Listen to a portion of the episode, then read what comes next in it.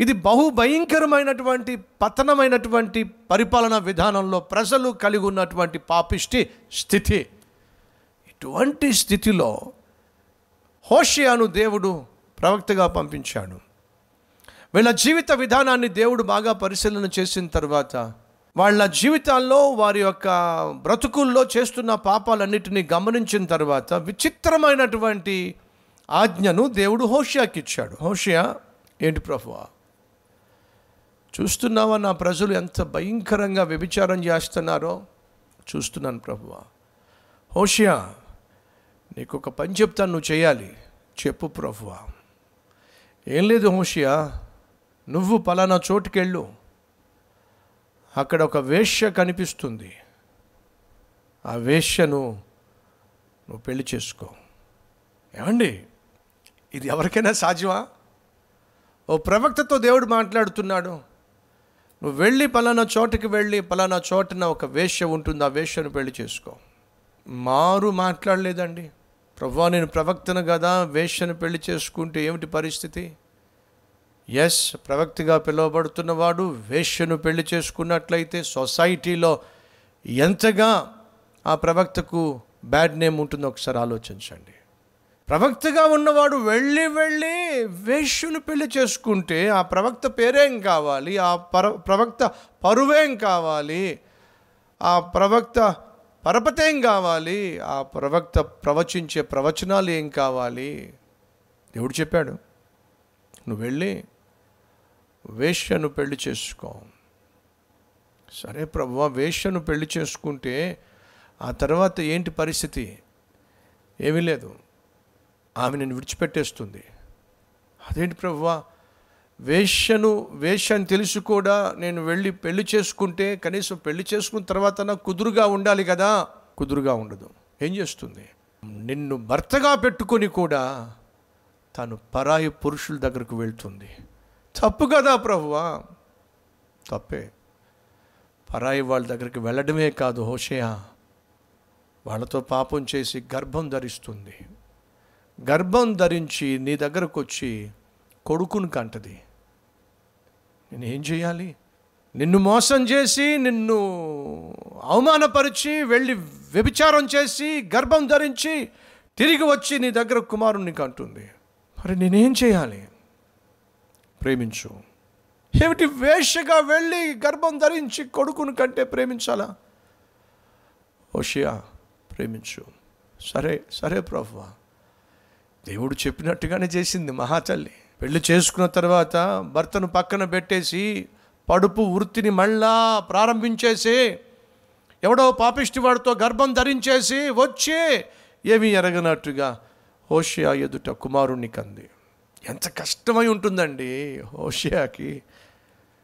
ఆ తర్వాత కొంతకాలం అయిన తర్వాత మళ్ళీ ఇంట్లో మాయమైపోయింది.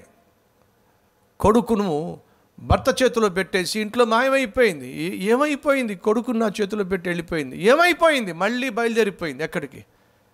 వ్యభిచారం చేయడానికి. ఎక్కడికో వెళ్ళిపోయింది. వ్యభిచారంగా వ్యభిచారిగా తన ఇష్టానుసారంగా జీవించింది. కొంతకాలం అయిన తర్వాత మళ్ళా కడుపు చేసుకుని తిరిగి వచ్చింది. మళ్ళీ ఒక కొడుకుని కంది. ఏంటి ప్రభు ఇది?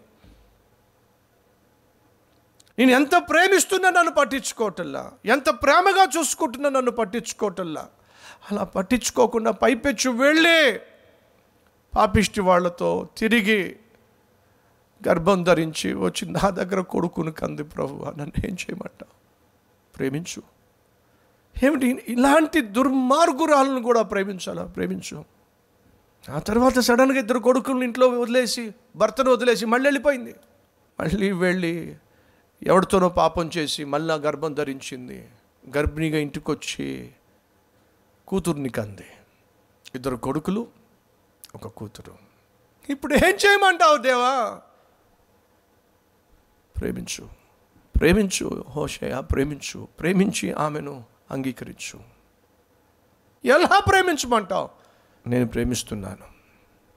ఎంతగా చెడిపోయిన నా ప్రజలు వారిని నేను ప్రేమిస్తున్నాను. దేవుడు అంటున్నాడు అదే పరిస్థితి నాది కూడా హోషయ అదే పరిస్థితి. ఒకటో అధ్యాయం రెండవ అధ్యాయం మూడవ అధ్యాయం. ఏం తెలుస్తుందో తెలుసా? ఇస్రాయేలీల అపనమ్మకత్వం. నన్ను ప్రేమించవలసినటువంటి ప్రియురాలైనటువంటి నా ప్రజలు నన్ను మోసం చేసేశారు. ప్రాణంగా ప్రేమించే నన్ను విడిచిపెట్టేసి అడ్డమైన వాళ్ళతో తిరిగి ఆఖరికి పిల్లలను కూడా కనేస్తున్నారు. నా గుండె పగిలిపోతూ ఉంది. అయినా వాళ్ళని ప్రేమిస్తున్నా నేను వెళ్ళి చెప్పు.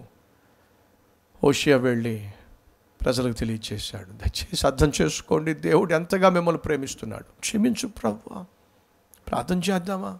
మీరు ఎవరైనా సరే ఎక్కడున్నా సరే నిజంగా దేవునితో మాట్లాడినట్లయితే ఈ సందేశం ద్వారా నీ జీవితాన్ని సంపూర్ణంగా దేవునికి పునరంకితం చేస్తున్నట్లయితే మీ హస్తాన్ని ప్రభు చూపిస్తారా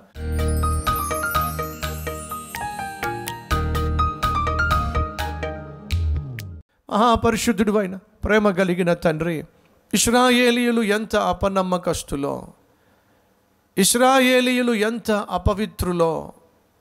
అంత అపనమ్మకస్తులుగా అపవిత్రులుగా వారు జీవించిన నువ్వు మాత్రం ఎంత అద్భుతమైన ప్రేమను చూపించావో ఆ ప్రేమను కూడా వాళ్ళు నిర్లక్ష్యం చేసి చే చేతులారా శిక్షను కొని తెచ్చుకున్నారు. నాయనా నాయనా ఎన్నోసార్లు నీ ప్రేమను మేము నిర్లక్ష్యం చేశాం.